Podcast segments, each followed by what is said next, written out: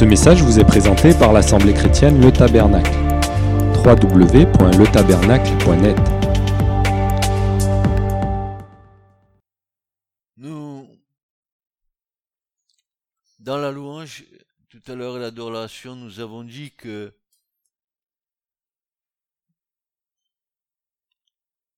l'Esprit de Dieu nous rappelait que de l'abondance du cœur, la bouche parle. Nous trouvons ça dans Matthieu 12, 34. Je répète que de l'abondance du cœur, la bouche parle.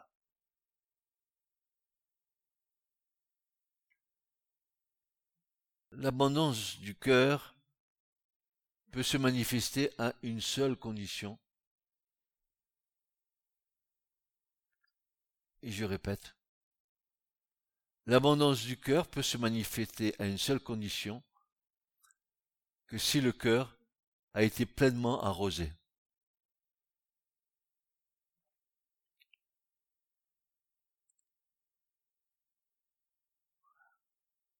L'abondance du cœur dépend de l'ensemencement du cœur. Plus le cœur aura été semé de la semence, plus il y aura des possibilités de voir cette abondance se manifester. La semence, bien sûr, dans l'écriture, c'est la parole.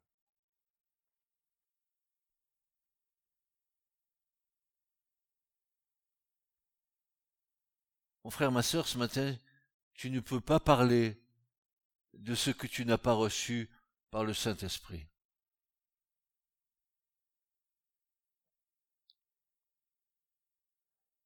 Et tu ne peux recevoir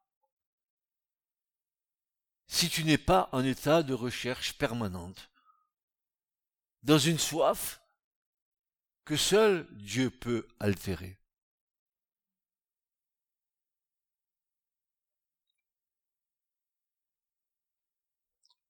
Nous avons dans l'écriture des modèles de frères, d'hommes de Dieu, qui ont écrit, qui nous ont laissé des trésors dans leurs paroles, inspirés par l'Esprit Saint.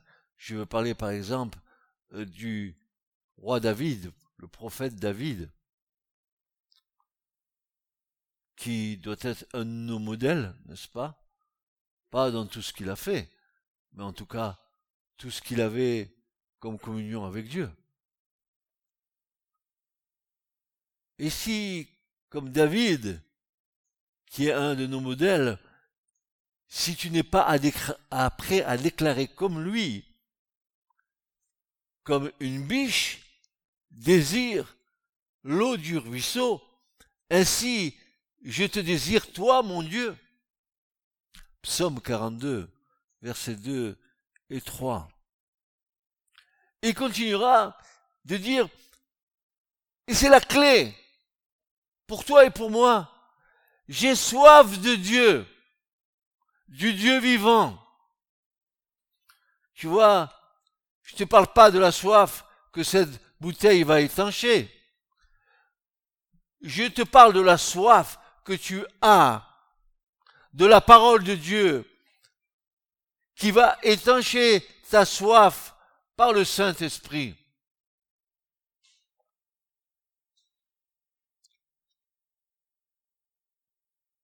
Et cela va t'amener, n'est-ce pas, à dire comme David, quand pourrais-je entrer dans son temple et me présenter devant lui? Si tu n'as pas cette soif, il va être difficile de rentrer dans le royaume des cieux. Si tu, comme David, tu ne brûles pas, tu ne désires pas, Chalou, désirer ardemment, avec ardeur, non pas par devoir, non pas parce qu'il faut que tu le fasses, non pas parce qu'on t'a dit qu'il fallait le faire, non pas pour te justifier que tu fais quelque chose devant Dieu. Dieu sonde nos cœurs et nos reins, il voit la disposition dans laquelle tu es. Tu peux pas jouer la comédie devant Dieu. Devant les hommes, oui, mais pas devant Dieu.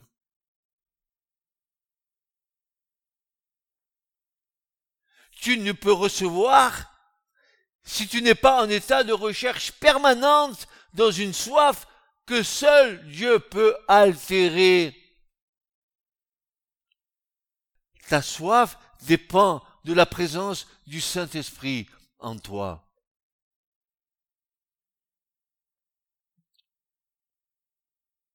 Et ce désir profond que tu as dans ton cœur de vouloir être agréable à Dieu, tu n'es pas rassasié de la parole. Tu es toujours en demande. Tu es toujours en demande. Tu es toujours en recherche. Jusqu'à la fin de ta vie, ça sera comme ça. Je plains sincèrement ceux et celles qui font pas de la parole de Dieu leur délice. Je, je plains ceux et celles qui vivent uniquement de ce qu'ils peuvent vivre dans un culte et qui le reste de leur temps n'ont pas de relation profonde avec Dieu. Comment se passer de, cette parole qui est esprit et vie, et qui est capable, lorsque tu l'as dit, de transformer ton cœur, de changer ta pensée, de te donner une autre vision de ta vie, une autre vision de Dieu, une autre vision du royaume? Comment se fait-il que tu te contentes d'un smig euh, religieux?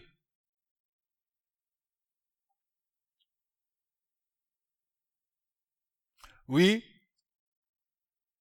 de l'abondance du cœur, la bouche parle, mais encore faut-il que nos cœurs soient purifiés.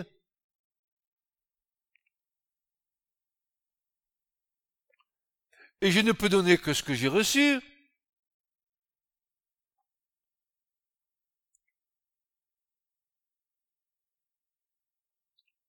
Ainsi, la parole Réma, la parole de Dieu, est une révélation une intuition, une conviction profonde au fond de toi par le Saint-Esprit. Il y a la parole Logos, qui est la Memra, qui est le Christ, et la parole Réma, la parole qui révèle.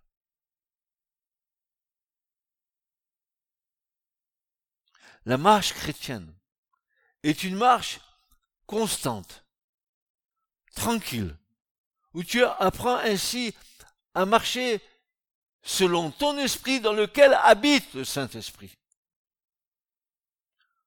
Progressivement, il y aura un réajustement de ton intelligence, de ta manière de voir les choses, car l'Esprit de Dieu, dans ton esprit, va transformer ta vision des choses.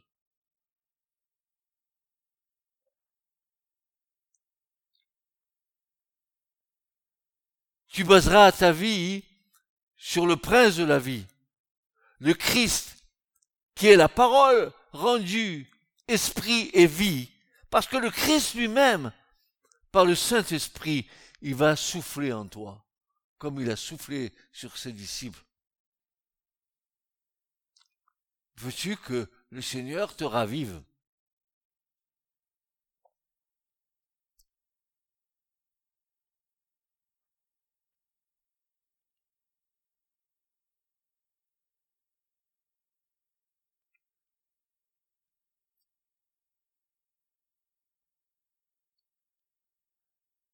Frères et sœurs, je, ne saurais concevoir ma vie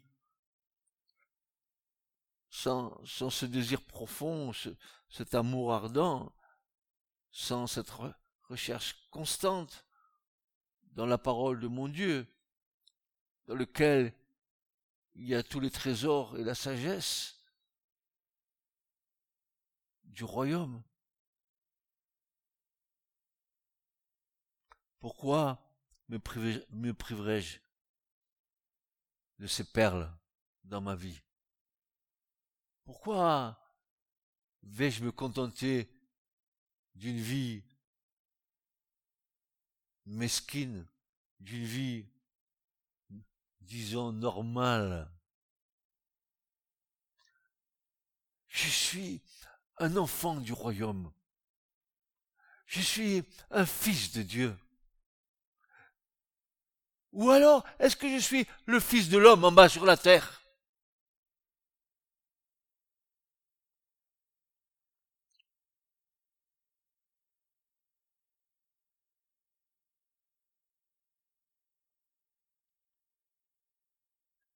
Nous n'avons jamais eu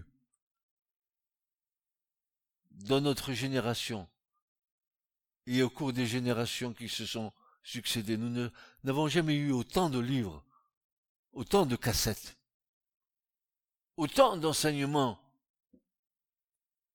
Et nous n'avons jamais eu dans l'histoire de l'Église autant de gens si peu engagés.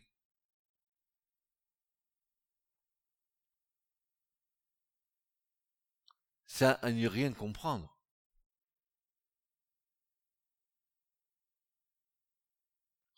Nous n'avons jamais eu autant de livres qui parlent des choses du royaume, qui parlent de Dieu. Regardez le nombre de livres qui, sont édités maintenant. Tout le monde écrit un livre. Il faut voir certaines âneries qu'il y a dans ces livres qui sont édités. Il n'y a jamais autant de cassettes, de CD, de DVD, autant d'enseignements. Ça foisonne.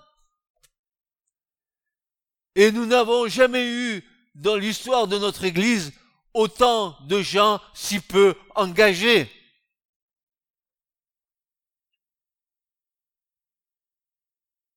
C'est pratiquement partout pareil. La majorité du peuple de Dieu aujourd'hui est en danger. Pourquoi? Ils n'ont plus la vie et se demandent comment la recevoir. Comment tu vas recevoir la vie? Mais va à la source, mon frère, ma soeur. On a soif. On voudrait ces choses mais on n'y arrive plus. Alors on s'épuise et on décroche et on se laisse aller.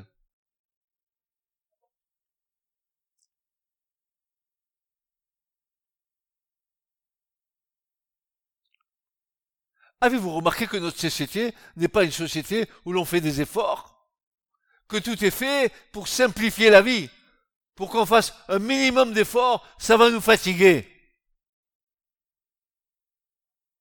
Alors si on ne fait pas d'efforts dans la vie courante, comment voulez-vous faire des efforts dans la foi qui demande un, engagement de tous les instants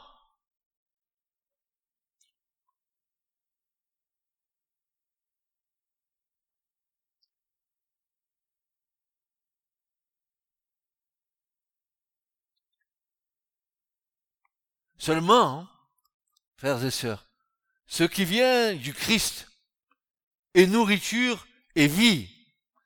Tout ce qui vient du Christ, c'est la nourriture et la vie. D'où l'importance de notre culte personnel, de ce temps personnel extrêmement précieux avec Dieu en tête à tête. Mais regardez bien. Mais comme c'est un peu fatigant, qu'il faut peut-être lâcher un programme à la télévision ou bien d'autres activités auxquelles nous sommes accros, eh ben nous n'avons donc plus envie. Nos priorités sont fixées ailleurs. Nous prenons alors des raccourcis. Et si nous n'avons pas cette communion avec Dieu, alors la facilité, nous allons voir euh, tel prophète, nous allons vers telle révélation ou telle illumination.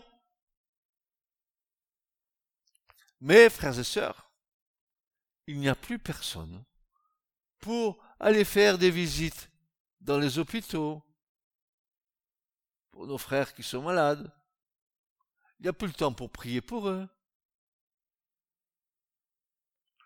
pour les aider dans leurs problèmes pour prendre du temps à écouter l'autre et à l'exhorter. J'ai un frère. Hier, j'ai eu un frère que tu connais, Philippe. Hervé, je ne vais pas te dire son nom de famille. Il m'a appelé. On est resté un moment au téléphone, mais j'ai fait que de l'exhorter. À la fin, on a pris ensemble. Il pleurait au téléphone, mon frère. J'ai pris du temps. J'ai donné de mon temps. Je l'aime. Mais je l'aime. Il me disait, je t'aime, je t'ai toujours aimé. Alors oui, avons-nous le temps où nous sommes trop pressés à nos activités, euh, de, nos, maisons, euh, de, hein, on n'a pas le temps, il faut faire ci, il faut faire ça, comme Marthe. Hein, hein, allez, en avant, en avant, en avant, et le Seigneur, il attendra après. On ne trouve plus qu'une minorité de chrétiens vrais chrétiens qui font la volonté divine. Les autres n'ont plus la vie. Ils sont usés. Ils sont usés pourquoi?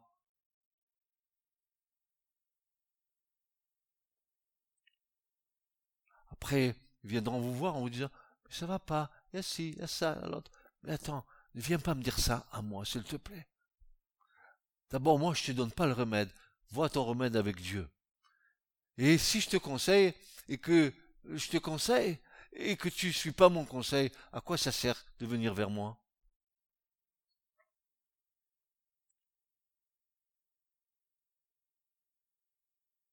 Alors si nous lisons dans l'Apocalypse, nous voyons que ce n'est pas une excuse, mais que Dieu crie, Réveille-toi, prends garde. Réveille-toi, toi qui dors. Lève-toi d'entre les morts, et sur toi le Christ resplendira. Mais réveille-toi Mais pourtant, je suis réveillé ce, matin. Je vous vois sur les chaises. Vous êtes bien réveillé, n'est-ce pas? Mais peut-être que vous êtes endormi spirituellement. Alors réveille-toi, mon frère, ma sœur. Réveille-toi, toi qui dors.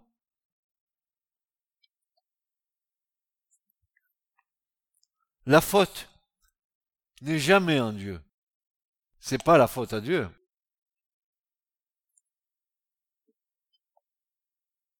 Dieu veut te bénir. Dieu veut vous bénir. Mais cherches-tu la bénédiction? Non. Je, N'interprète pas mal mes paroles. Euh, euh, quand je te parle de bénédiction, c'est pas que Dieu augmente ton portefeuille d'euros. Quand je te parle de bénédiction, c'est pas que Dieu va te donner une nouvelle voiture. Je te parle dans la bénédiction qui enrichit ta vie, qui enrichit ta famille, qui enrichit tes enfants. La vraie bénédiction de Dieu.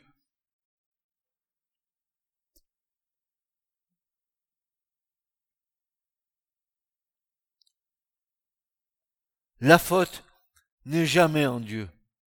Et je suis parfois étonné de voir certains toujours accuser les autres. Certains n'ont jamais demandé pardon. C'est humiliant, humiliant de demander pardon. Mais si tu confesses, tu es libéré, car celui qui s'abaisse sera élevé.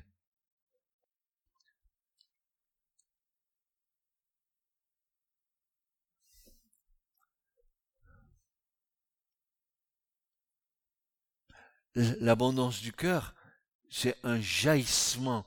C'est comme un, geyser qui jaillit à la surface de la terre et qui arrose tout autour de lui.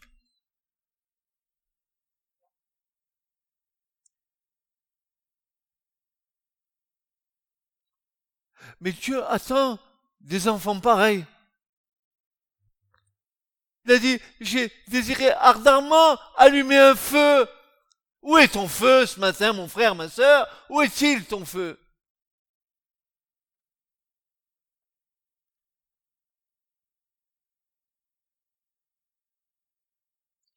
Jean dit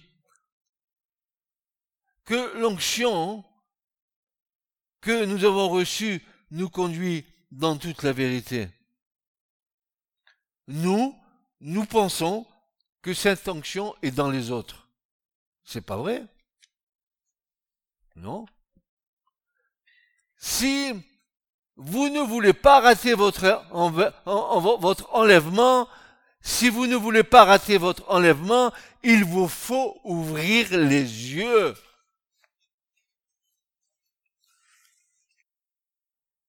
Car c'est que dans la mesure où vous avez une relation personnelle vivante avec le Christ lui-même, que vous échapperez à la colère qui arrive.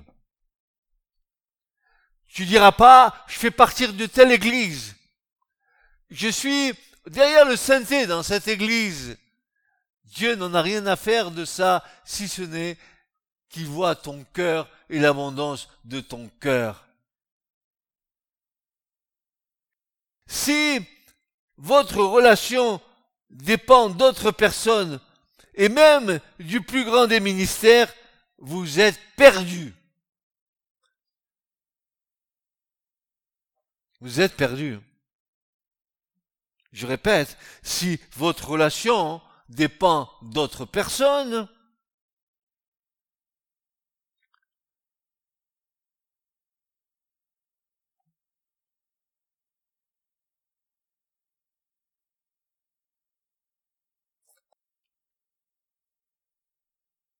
nous devons dépendre uniquement que du Seigneur.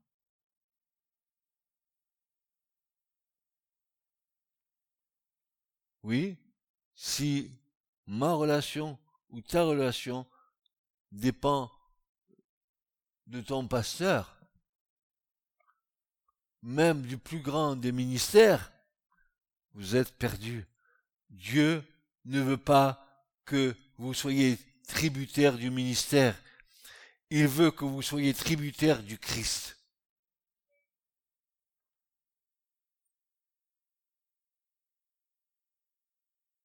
Mais dans l'humilité.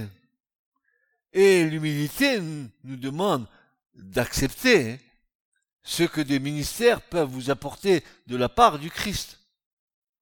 Et dans ma propre expérience, frères et sœurs, les plus grandes prophéties ne sont pas celles que j'ai couru chercher dans des séminaires ou dans des rassemblements, mais celles qui sont venues au moment où je ne m'y attendais pas parce que je m'attendais à Dieu. Je ne suis pas tributaire des hommes.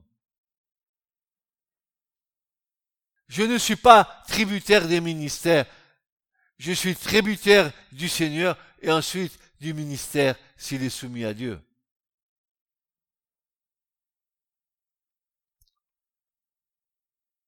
Ainsi, frères et sœurs, la vie familiale des églises et de nos églises aujourd'hui est détruite parce qu'il y a des ramifications à gauche et à droite. Je ne suis pas du tout contre le fait d'aller écouter un bon ministère de temps en temps. Mais si notre vie en dépend, vous devenez ouvrier de destruction de l'esprit familial qui est dans l'église. Beaucoup, sans s'en rendre compte, détruisent l'esprit de famille de l'église locale la vie familiale, la vie relationnelle est détruite. Il y a des amertumes, on est blessé, on a peut-être été piétiné, alors on trouve des excuses pour aller à l'extérieur sans comprendre que parce que on a été piétiné. Et regardez bien, ça, ce que je vais vous dire maintenant, une seule petite phrase, écoutez bien. Dieu, le Seigneur, veut nous apprendre à grandir. Comment? Dans la mort du Christ. Plus je meurs et plus je vis. Et Dieu nous apprend à grandir dans cette mort qui est dans le Christ. Plus la mort de Christ agit en moi, et plus moi je grandis. Plus tu meurs, et plus tu vis. Il n'est pas question de mourir, n'est-ce pas Un coup de pistolet dans la tête et je suis mort. Non, non. Il est question de mourir à soi-même, à ce que je suis dans la chair et dans ma personnalité.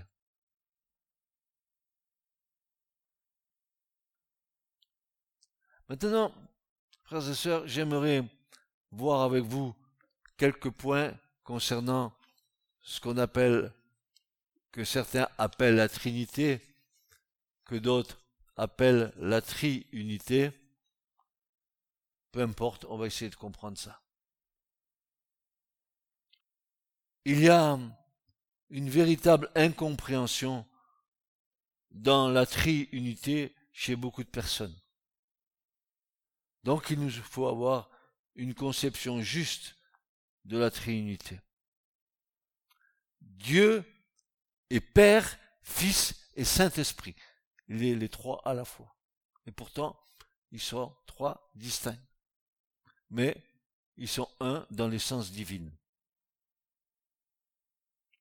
C'est comme le côté d'un triangle. Vous enlevez un côté et il n'y a plus de triangle. Trois côtés, vous quittez un côté, c'est fini. Plus de triangle, plus de triunité.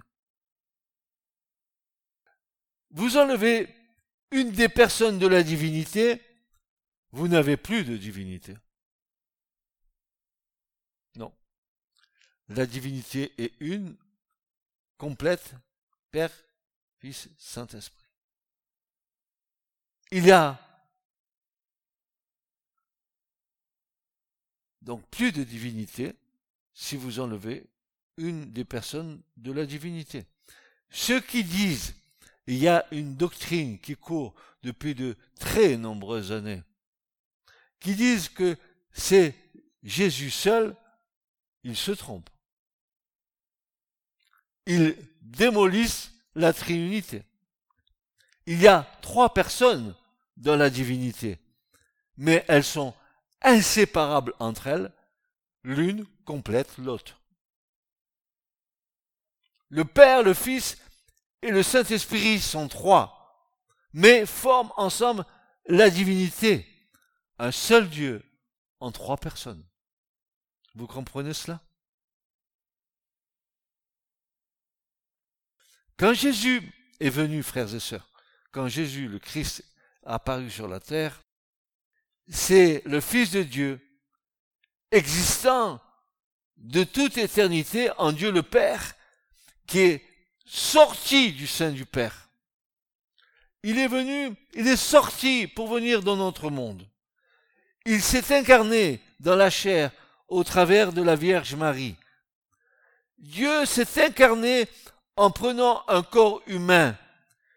Jésus, écoutez bien, et Dieu fait chair, Dieu fait homme.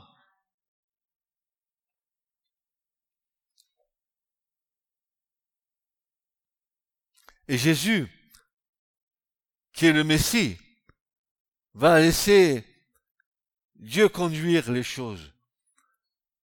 À un moment donné, il, réalise qu'il est bien le fils de David. Et Jésus a dit, celui qui m'a vu a vu le Père. Il dira, moi et le Père, nous sommes un. Il n'a pas dit, nous sommes la même personne. Il a dit, je fais ce que le Père me demande de faire. Je rapporte les paroles de mon Père. J'ai une relation avec mon Père. Mon Père est en moi et moi je suis dans le Père. Jésus, homme naturel, dit, Dieu est en moi et je suis en lui. Il fallait la révélation pour comprendre cela. Parce que le Père était en lui. Il faisait les œuvres du Père. Parce qu'il demeurait dans son Père. Il faisait des miracles. Il disait, ce n'est pas moi, mais c'est mon Père qui est en moi qui faisait les miracles. Vous comprenez cela? Jésus ne s'est jamais approprié les choses. C'est mon Père qui est en moi qui fait ces choses. Vous avez donc les deux personnes de la Trinité, le Père et le Fils unis dans la chair humaine de Jésus, qui, agit par la puissance du Saint-Esprit. La Bible nous dit que le Père était en Jésus homme sans péché, réconciliant le monde avec lui-même. Dans la personne physique de Jésus, il y a le Père et le Fils qui acceptent la crucifixion.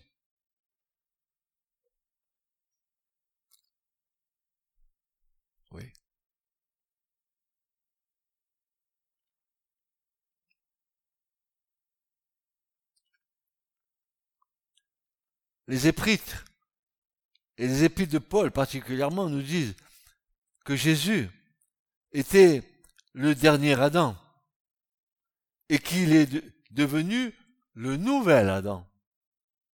Jésus est devenu un esprit vivifiant. Le nouvel Adam est devenu donc un esprit vivifiant.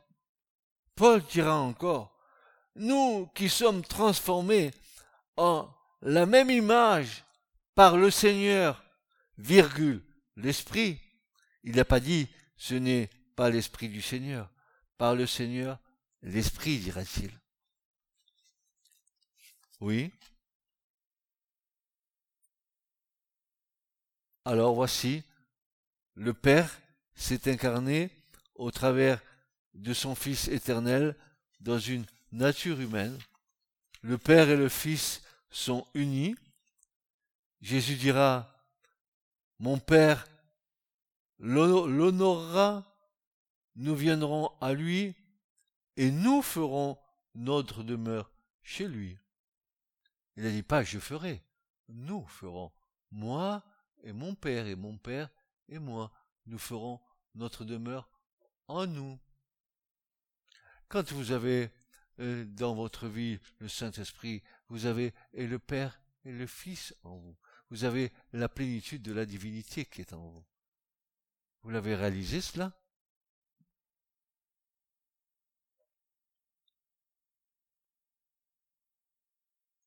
Quand Jésus meurt en victime expiatoire, mais aussi comme un grain de blé qui va maintenant, par sa résurrection, pouvoir se multiplier. Le nouvel Adam va devenir un esprit vivifiant. Cela veut dire que dans l'esprit de Dieu, aujourd'hui, après la résurrection, l'esprit de Dieu qui sonde les profondeurs de Dieu, eh bien vous avez à la fois le Père et le Fils dans la personne du Saint-Esprit en action. Eh oui.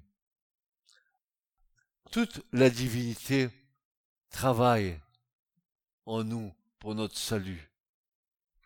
Et l'Écriture nous dit que tout concourt au bien de ceux qui aiment Dieu.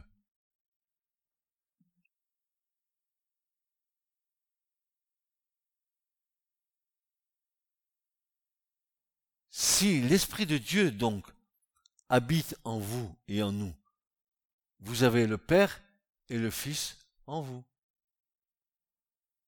La personne du Saint-Esprit, unie dans la Trinité, accumule la vision de Dieu de toute éternité, d'avoir une épouse pour son Fils, accumule les réalités de l'incarnation du Christ dans une nature humaine semblable à la nôtre, accumule les résultats de l'expiation du Christ à la croix, accumule les réalités de la résurrection, de la victoire sur la mort, sur Satan, sur la maladie, accumule la réalité du Christ assis à la droite de Dieu, sur le trône même de Dieu. Tout cela maintenant nous est accessible. Jésus nous a ouvert un chemin nouveau. Comment? Par le sang de la croix, par l'aspersion du sang. Nous avons accès auprès du Père.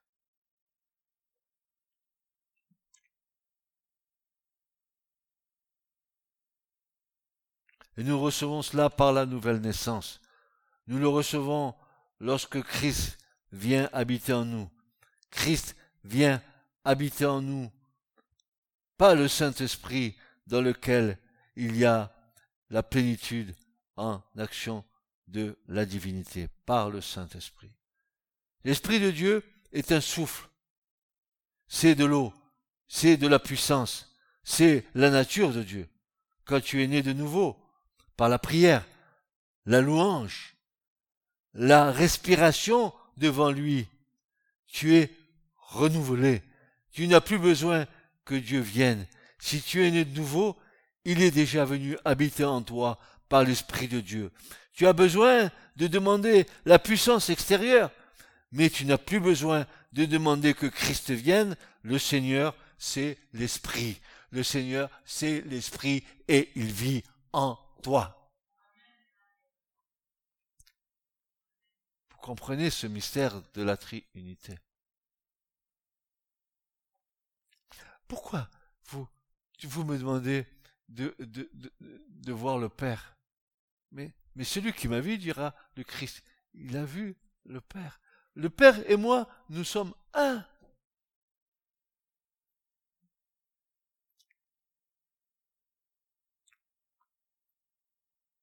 Jésus a dit, si quelqu'un mange ma chair et boit mon sang, et encore, si vous demeurez en moi, je demeurerai en vous.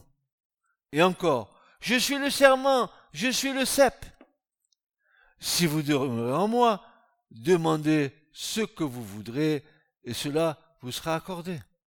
Il y a un appel, il y a un encouragement à demeurer constamment en sa relation. Constamment. Écoutez bien cela. Regardez cette petite phrase. La vie chrétienne n'est pas une vie de connaissance, c'est une vie de relation.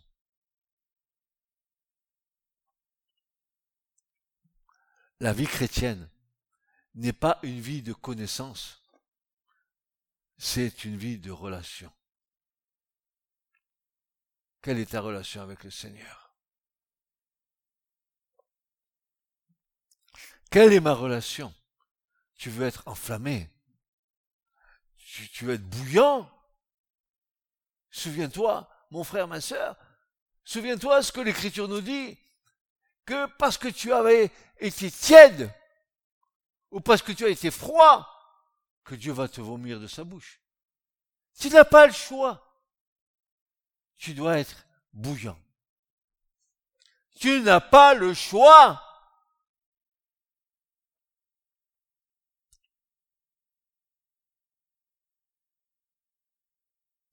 Je vous en conjure, écoutez bien ce qu'il dit ce matin, tu n'as pas le choix. Ta tiédeur n'est pas suffisante. Ta froideur encore moins. Et tu as bien vu ce que Jésus dit. Il a dit, mais entre tiédeur et froideur, je préfère que tu sois froid plutôt que tiédasse, que tu joues un rôle de chrétien qui est une dramaturgie, qui est un drame. Froid ou bouillant, mais pas tiédasse. Pas tiède.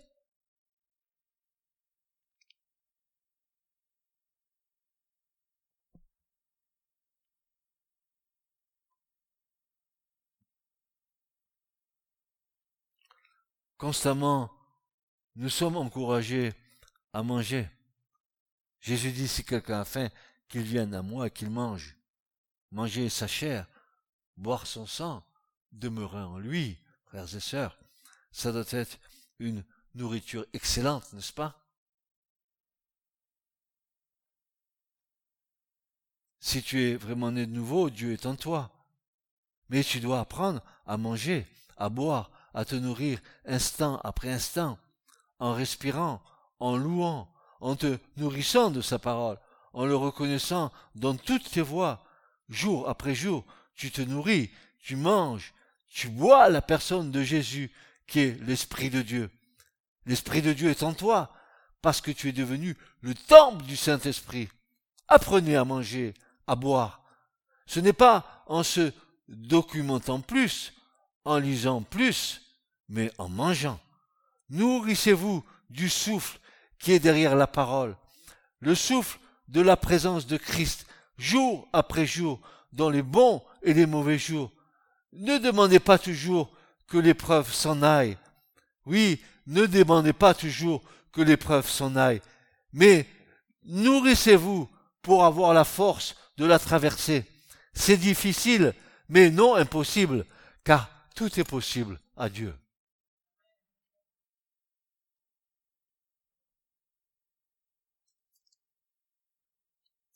Qu'est-ce que j'aime ce message?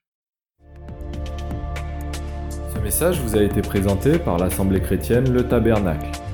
www.letabernacle.net